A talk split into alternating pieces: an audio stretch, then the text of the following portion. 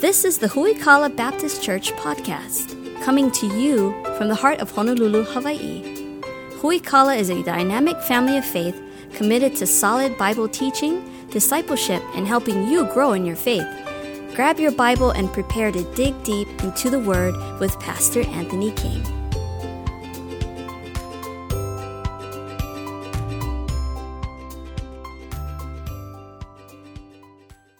Galatians chapter 5 is where we find ourselves tonight. Uh, we getting into uh, probably one of the passages of Scripture that I uh, most refer people to in life. Uh, Galatians 5, 22 and 23, we won't get into tonight, uh, but those are some verses that I tell people uh, circle these, star these, underline them, commit them to memory, live your life against this list of the fruit of the Spirit. That's how we'll know if we're walking in the Spirit or not.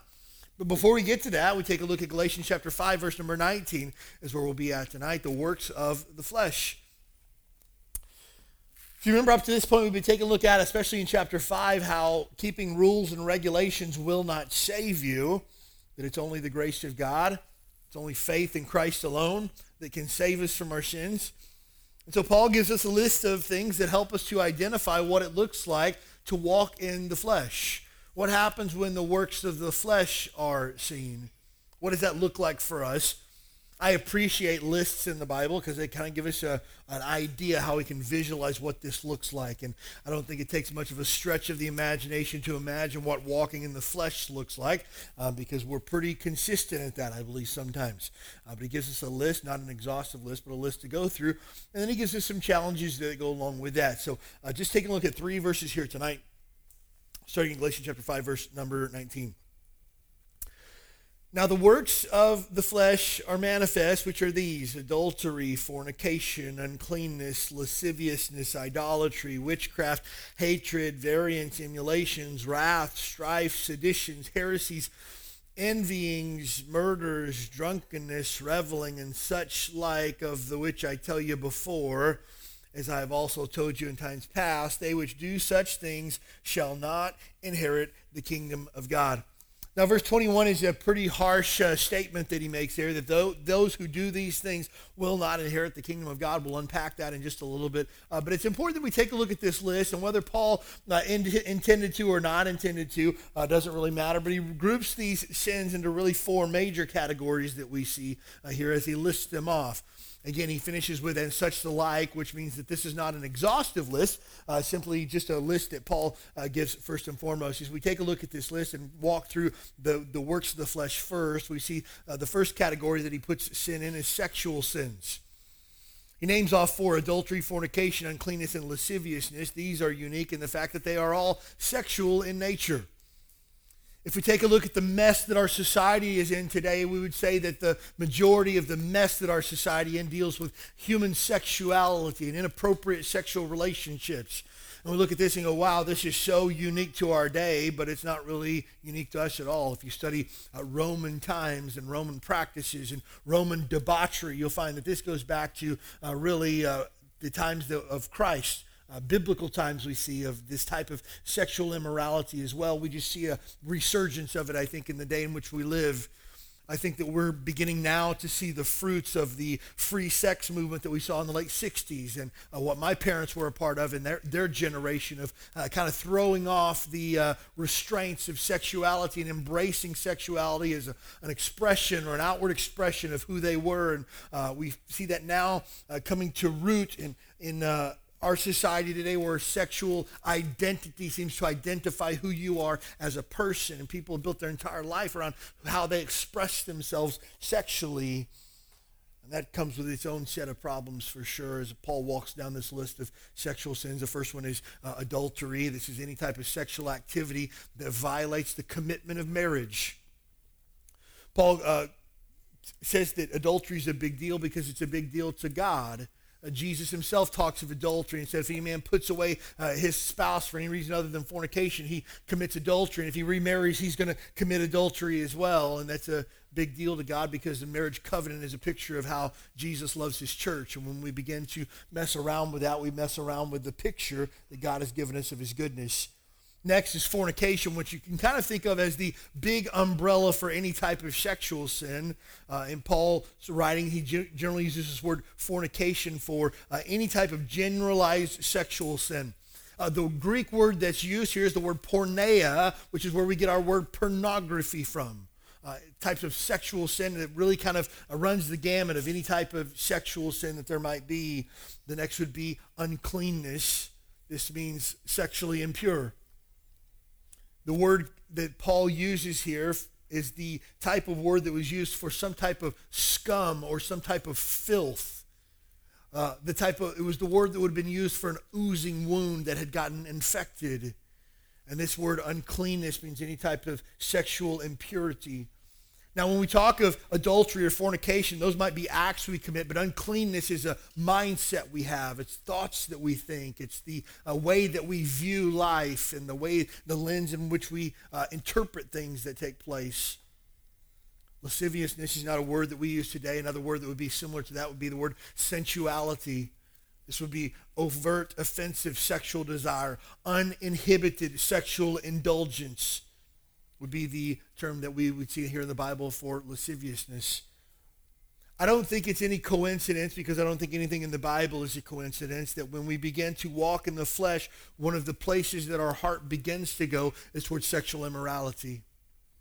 Sometimes people would say that that's the easiest flesh button to push. It's the easiest to get the quickest gratification from. And I don't believe it's any coincidence that in Romans chapter 1, the Bible says that when we make ourselves wiser than God, the path that it leads us down is sexual immorality, fornication, and eventually homosexuality and inappropriate sexual relationships. No, no uh, coincidence there. That's where the human heart goes. This is where it's the most depraved.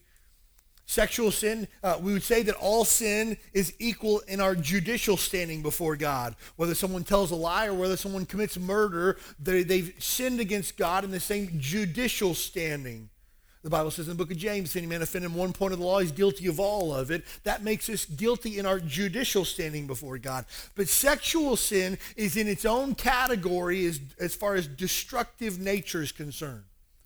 Paul says this to the church at Corinth. He says to them, hey, any sin you commit, you commit outside of the body against another person. But any man that commits fornication, it's a sin against his own body. It is in its own classification of destructive nature. He moves on to sins that would come from a man-made religion.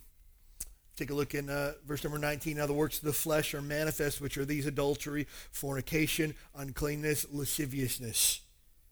Verse 20. Idolatry and witchcraft. Idolatry would be uh, definitely the making of any type of graven image that we would set up that we would worship in place of God. But idolatry also extends to the idolatry of the heart, where we take God off of his throne of our heart and place some other object in our life as more important than God. I've seen people take dating relationships and make an idol out of them, and that became the thing that they worshiped. It was more important to them than their relationship with God. I've seen people seek status uh, and put that status as the thing that their heart desired after and the things that, that their heart worshiped. I've seen people take uh, a job or their education or the type of car that they drove, and it becomes an idol in their life, and it becomes uh, something that their heart craves after, something that they desire and worship unless we think that idolatry happens only with bad things, I've seen people take things like their children and make an idol out of that. Where their children are more important uh, than their relationship with God. Their children are more important than a right standing before God. I've seen people make an idol of their marriage, and where their marriage becomes more important than a relationship with God. And the problem with idolatry is your idol will always fail you. Always. And when that happens, when you become all about your marriage and your marriage begins to show cracks and signs of wear, where does your heart go? When your heart desires after status and you lose your status, where does your heart go? And so idolatry is so problematic. The next type would be the next sin of a man-made religion would be witchcraft. Now, lest you think, well, I don't uh, have any pentagrams in my house, I don't use a Ouija board or anything like that, and I'm definitely clear of this one right here. Witchcraft is seeking spirituality any place other than from God.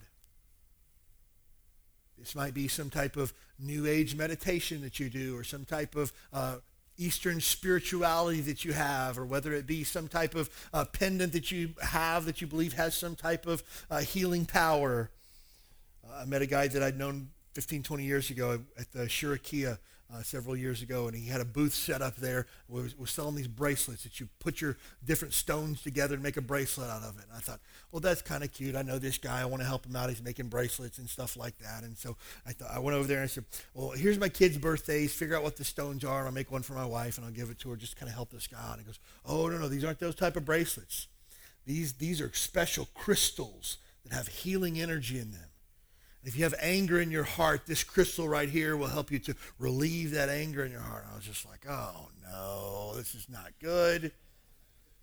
And so he's like, he's like, here's a little checklist. You can check check off all the emotions that you have, and I'll make you a bracelet that'll help you heal that. Like, I think I'm good. You know, if you had one for like uh, June birthdays, I'd buy one of those. But the whole like, just not my thing. Why? That's seeking spirituality outside of my relationship with God. And that could be a form of witchcraft. And so we need to be careful with things like that. Uh, you know, I, I, always tell people, you know, that um, there's nothing wrong with going to a group stretch class. You know, if we're going to go and we're I'm going to do the downward dog, or I'm going to do an upward dog, or I'm going to do, uh, you know, sun salutes or whatever they call them. I don't know what they're called. Uh, I'm very inflexible. That's fine, not a big deal. But if I go to center my being with the universe, and I'm going to turn 12 degrees to the east because that's where the power or the mana comes from. We begin to, we need to take, take a step back from that. Hey, I got no problem stretching out tight hamstrings. I do have a problem we seek spirituality outside of God. That's a problem. That could be a form of witchcraft. But here's something that totally blew my mind. As I'm studying through this list of the works of the flesh, you look at them, and on the, the surface, you say, I kind of understand what all these are. The, uh, the Greek word that Paul used here for the word witchcraft is the word pharmakeia which if you look that up, it's where we get our word pharmacy from. And so I thought to myself, what's the correlation between pharmacy and witchcraft?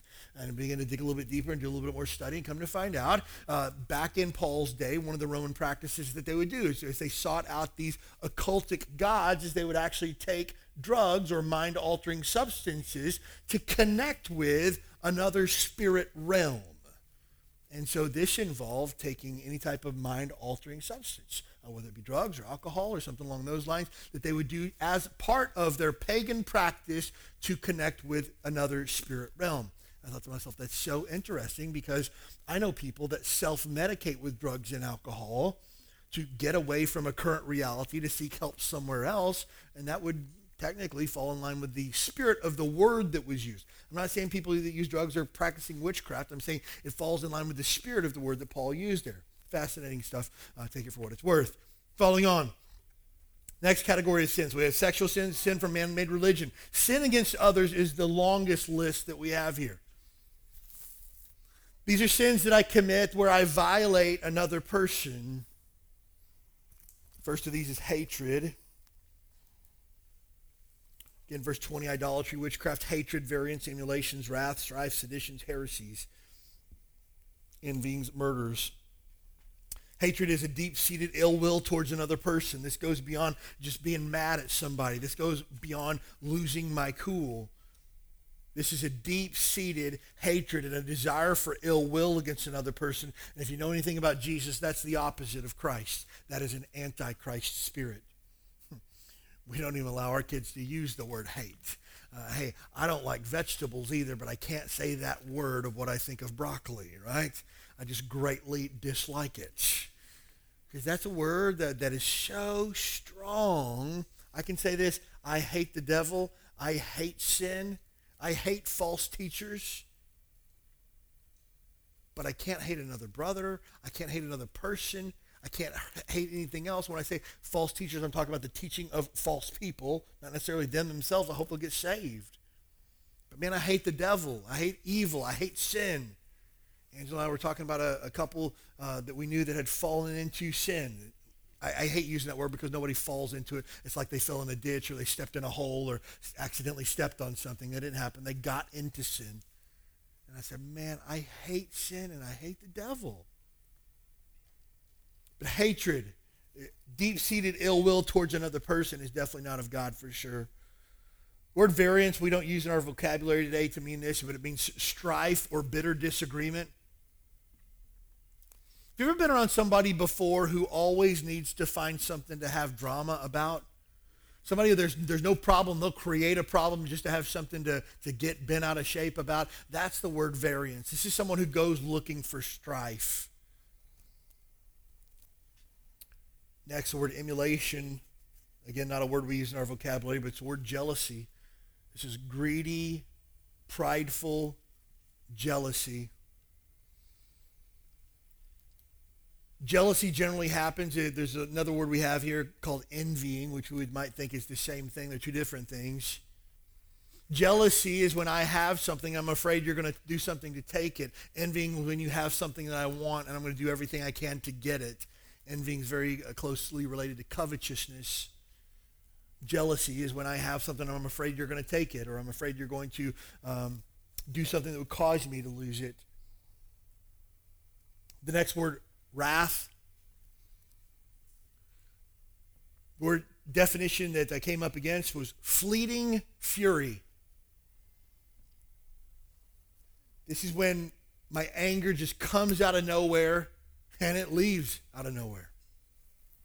I used to pride myself, that's another sin in case you didn't know. Uh, I used to pride myself in saying that it takes a lot for me to lose my cool. That I've got a really long fuse that is connected to the world's largest powder keg you've ever seen in your entire life. That it takes a lot to make me mad, but once you make me mad, I lose my mind. And I thought to myself, that's a compliment to me because I'm so patient, so long suffering. But the problem is when you get to the end of that fuse comes wrath. That's a sin.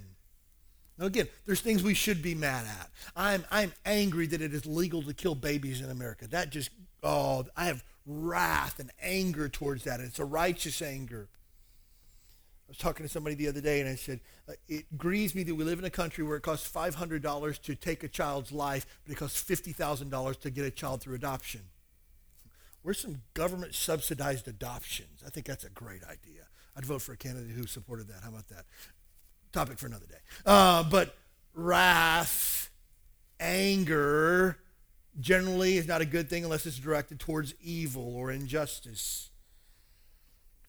Next word that we see here, strife. This is selfish ambition without care for moral implications.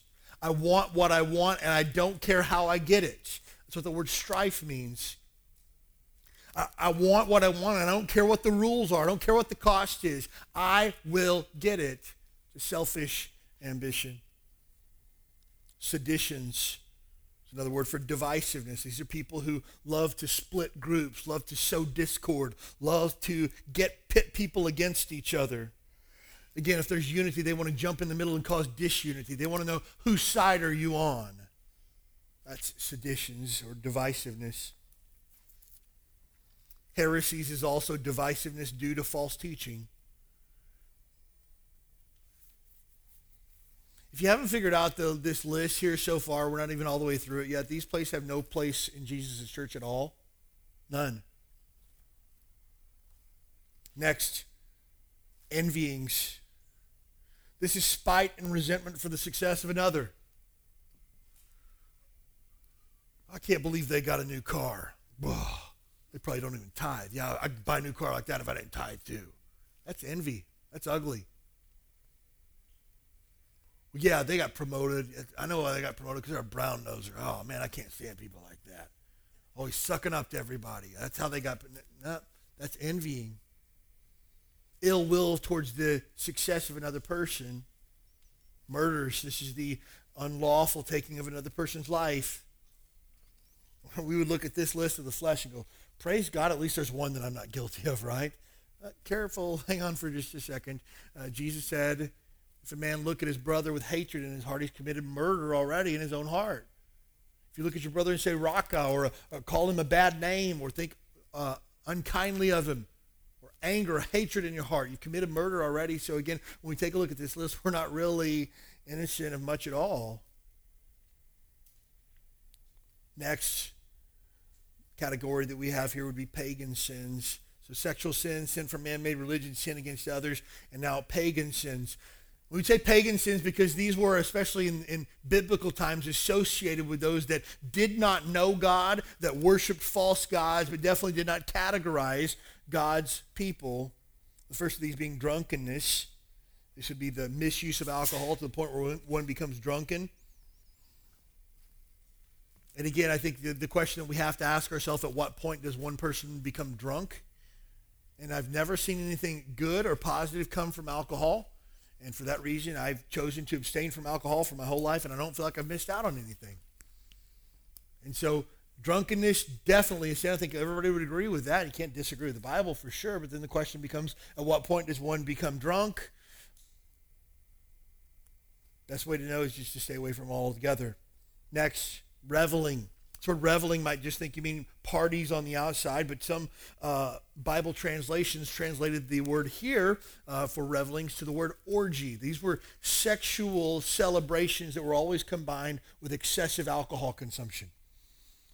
And so you look at that and you go, wow, I'm thinking we don't have stuff like that today. Hmm, just about any nightclub in America is full of people that are highly intoxicated that are looking for someone to go home and have sexual relationships with that is not their spouse. Just about every nightclub or bar in America. So you say to yourself, that's not something that went away with the Roman debauchery. That's something that definitely persists in our society today, and Christians have no place and things like that. You might look at this list here and you say, I think I'm doing okay, and all those things there. And Paul goes on to say, and such like. Take a look at verse number 21 envyings, murder, drunkenness, revelings, and such like. Those three words change everything, meaning this is not an exhaustive list. We don't get to look at this list and go, well, I think I'm doing okay compared to that list. No, fleshly behavior comes up in a multitude of other ways as well. Paul just gives this list as an introductory list. Then he goes on to make a very, very sobering statement. Of the which I tell you before, as I've also told you in time past. This is not the first time you're hearing this from me, Paul says. That they which do such things shall not inherit the kingdom of God. Hey, if you do th- these things here, now it's important to understand that when he says do these things, he doesn't mean that you've done them once. Some Bible translations have used the word instead of do these things, practice these things. This becomes your normal, everyday routine, the way that you do things, shall not inherit the kingdom of God. Keep your finger here in Galatians uh, chapter 5. We're coming back in uh, just a second. But flip back to 1 Corinthians chapter 6, if you would.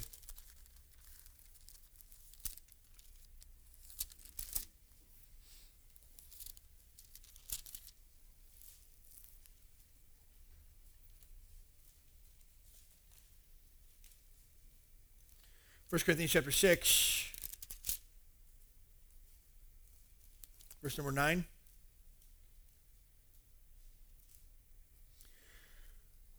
First Corinthians 6 9, know you not that the unrighteous shall not inherit the kingdom of God? Be not deceived, neither fornicators, idolaters, adulterers, effeminate, nor abusers themselves with mankind.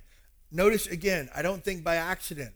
Paul leads off the list with sexual immorality sins. This is a big deal to God. The word effeminate there is speaking of homosexual relationships. So again, someone who says, well, the Bible really only talks about homosexuality in the book of Leviticus. You just don't know the Bible.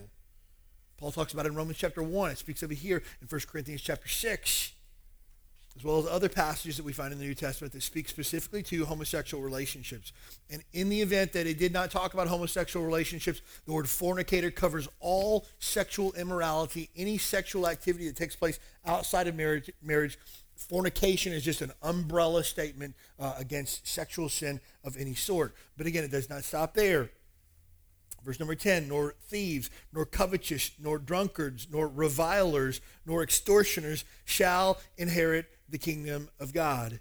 If this is you, if this is how you practice your life, if this is the way you live, then you the Bible says here that you will not inherit the kingdom of God. Now, some people might be looking at this and wait a minute, we were just talking about legalism and how following a list of rules won't get you to heaven, but here Paul gives you a list of sins that if you commit these, you won't go to heaven. What is that all about? Take a look at that in just a second. But before we do, we got to go to the book of Ephesians, chapter 5. Flip over to Ephesians 5 if you would. Right after the book of Galatians.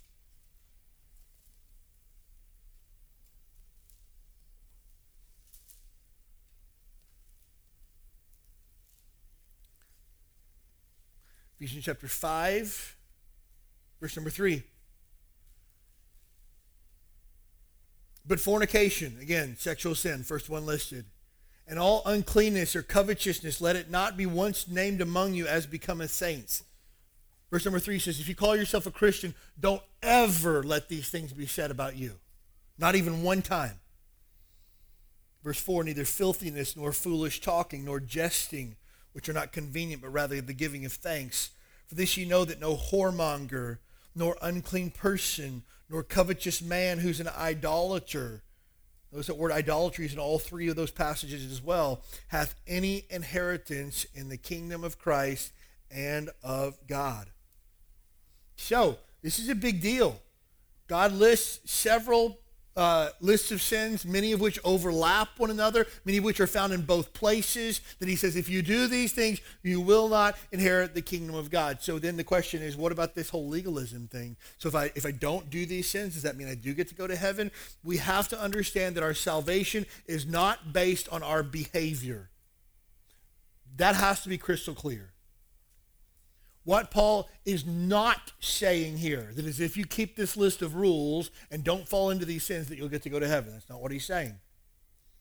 So our salvation is not determined by our behavior. Ephesians chapter 2, verses 8 and 9. But by grace are you saved through faith. It's the gift of God, not of works, lest any man should boast.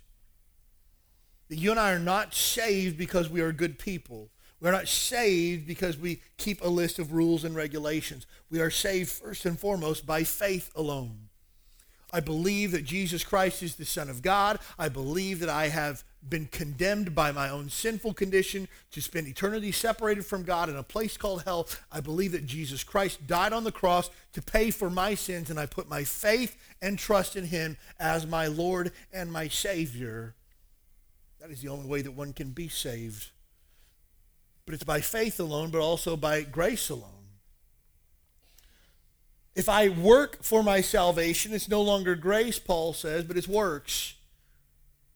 But if I have grace for my salvation, I couldn't possibly work for it because then it would be works. It's one or the other. Grace and works are mutually exclusive. You can't have both. So it's important to understand that Paul's not saying that we have to keep this list of rules to go to heaven or to be saved. We're saved by Jesus alone. The Bible says all of our works are as filthy rags in the sight of God. All of our righteousness, our self-righteousness is of no use to God whatsoever. Faith alone, grace alone, Jesus alone. But our behavior should be determined by our salvation. Because you're saved, you should live differently. Because you've been forgiven of all of your past sin, you shouldn't walk in the works of the flesh.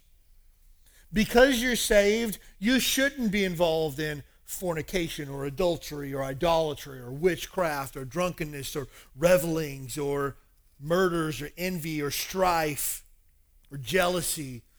Those things shouldn't even be things that are said about Christians because we're different now. Ephesians chapter 2, verse number 10, For we are his workmanship created in Christ Jesus unto good works, which God hath before ordained that we should walk in them. God saved you so that you could show his glory to people, and doing the works of the flesh detract from God's glory. And let me just tell you this. If the works of the flesh categorize your life, you're making it really hard on spirit filled Christians that want to walk with Jesus. Just know that. If you're living a fake, phony Christian life where you call yourself a Christian, but you walk in the flesh, for those that are trying to do the right thing and trying to walk in the Spirit, you make it harder on us. because people say, oh, I know Bob. He calls himself a Christian. He's got the foulest mouth of anybody that works at our job. Oh, I know Sarah. Yeah, she, she says she's a Christian. She goes to that church, uh, but she's a gossip. She's lazy. She does halfway work that everybody's having to pick up after her. Oh, yeah, I know. I used to work with a guy who said he was a Christian, but he was out at the bars with all of us and was cheating on his wife at the time, but poor wife didn't know it. You're making it hard on the rest of us who really try to lift up Christ.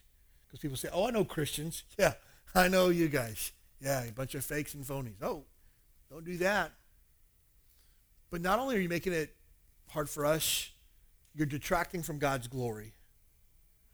When God has saved you to be his picture of grace.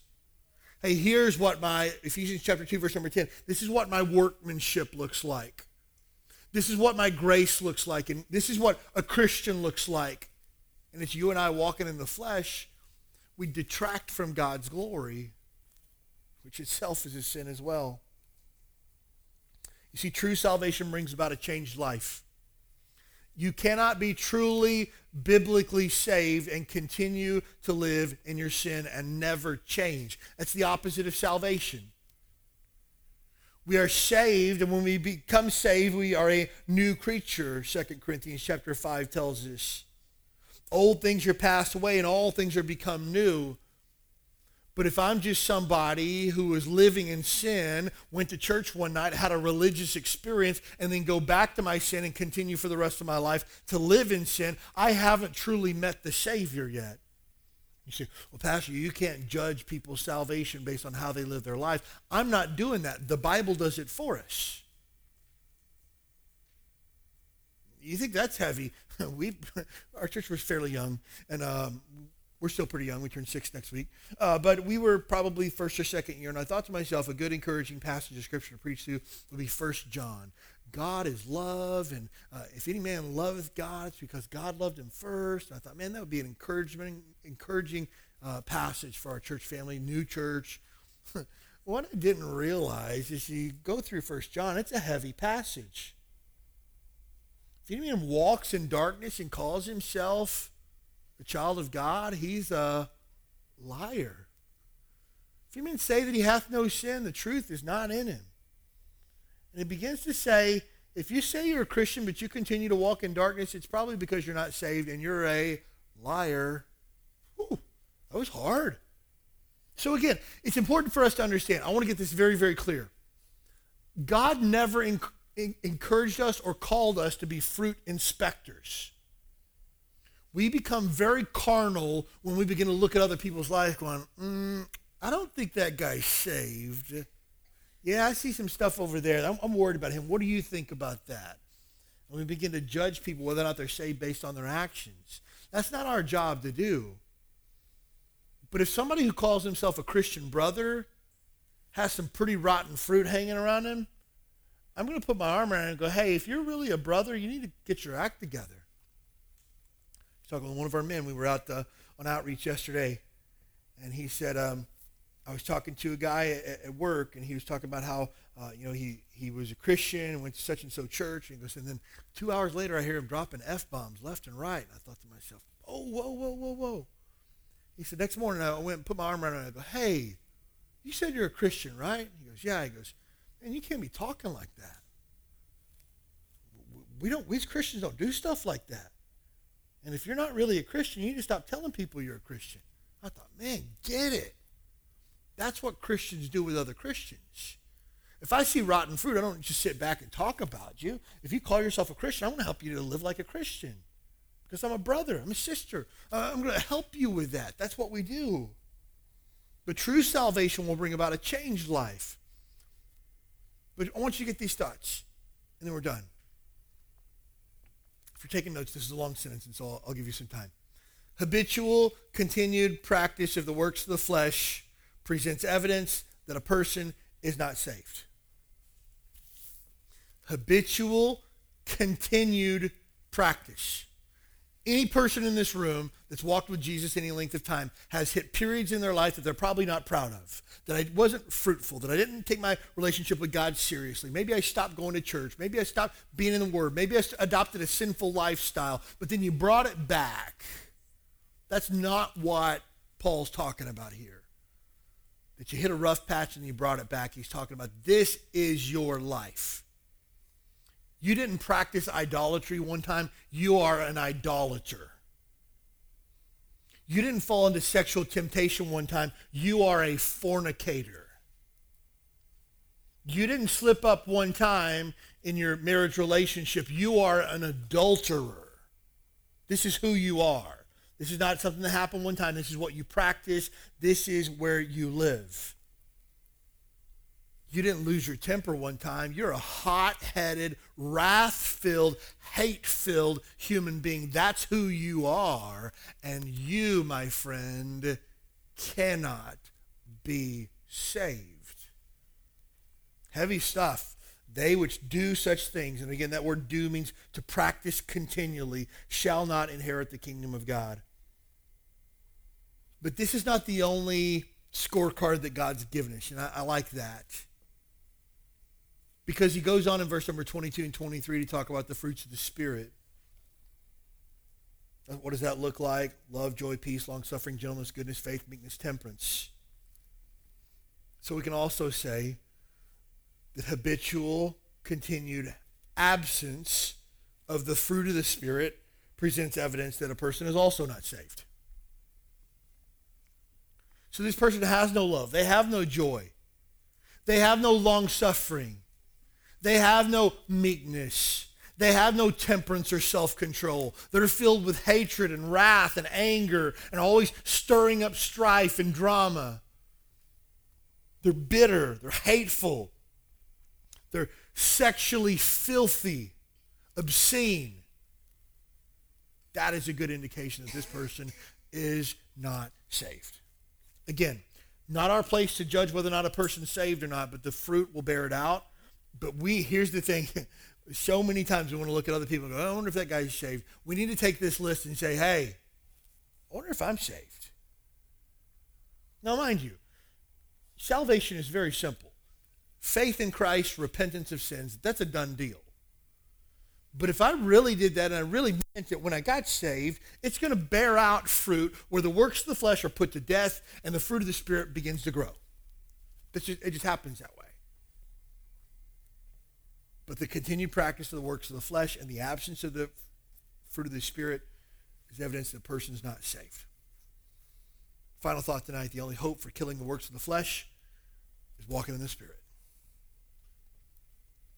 This sounds so basic. This sounds so simple. But it's so profound. You see, back up to verse 16 in Galatians 5. This I say then walk in the Spirit, and ye shall not fulfill the lust of the flesh. Hey, really easy. You don't want the works of the flesh in your life? Great. Walk in the Spirit. And we took a look at how to walk in the Spirit. Man, I crucify my flesh. I put it to death. I fill my life with life giving, spirit filled resources, good worship music, solid time in prayer, solid time in the Word, hanging around other solid Christians who encourage my faith, talking about my faith, sharing my faith, praising God, telling other people about God's goodness in my life, when I slip and I fall, being accountable to someone, those are the things that help me to walk in the Spirit day by day by day. But it's important to understand the walking in the Spirit is a day by day thing. I don't know about you, but I like checking off stuff on my to do list. It feels good, doesn't it? Some of you are like, what's a to do list? You need one. Um, sometimes, I'm, I know I'm probably the only person in this room that's ever done this. When I accomplish something that wasn't on my to do list, sometimes I'll write it on my to do list so I can check it off. Anybody else ever do that before? Yes, it feels so good. Like, I know that's not on my list, but I'm to write it on my list so I get to check it off, right? Here's the thing. If you put walk in the spirit on your to-do list, you'll never check it off. Because it's a perpetual, recurring, daily to-do. You can check it off for the day at the end of the day. But this is not one thing that we get to say, I did it, now I'm, I'm good to go. No, no, no. You will do it every single day for the rest of your life. And that's what makes it so difficult because tomorrow you're going to wake up and forget to walk in the Spirit. And the flesh is going to come out and you're going to get angry and hot headed and you're going to lose your cool.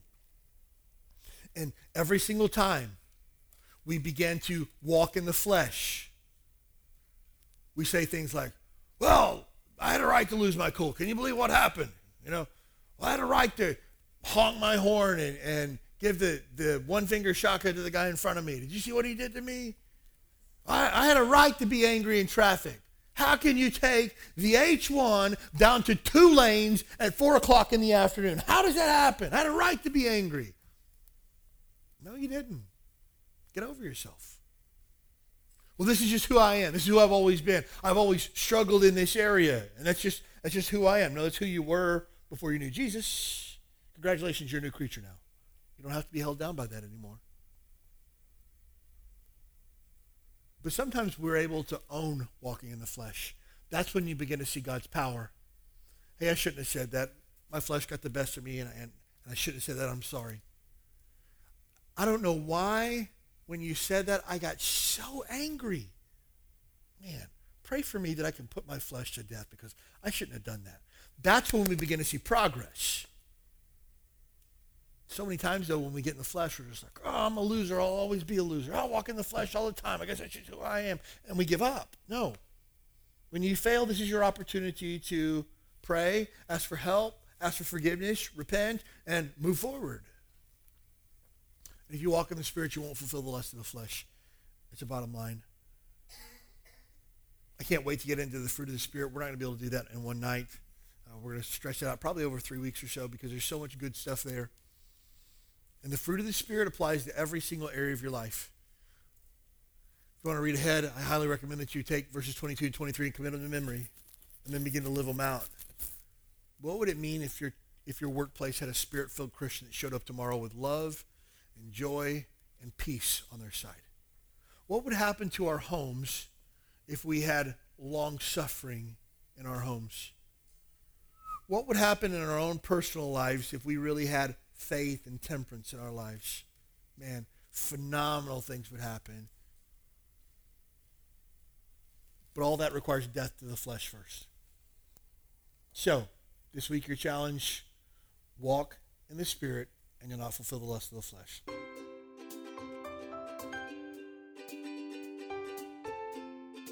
Thanks for joining us for the Huikala Baptist Church podcast. We'd love to have you as our guest this Sunday morning at 10 a.m. You'll find exciting classes for your keiki, a welcoming church family, and a message from the Bible that's sure to encourage your heart. Join us this Sunday. You belong here.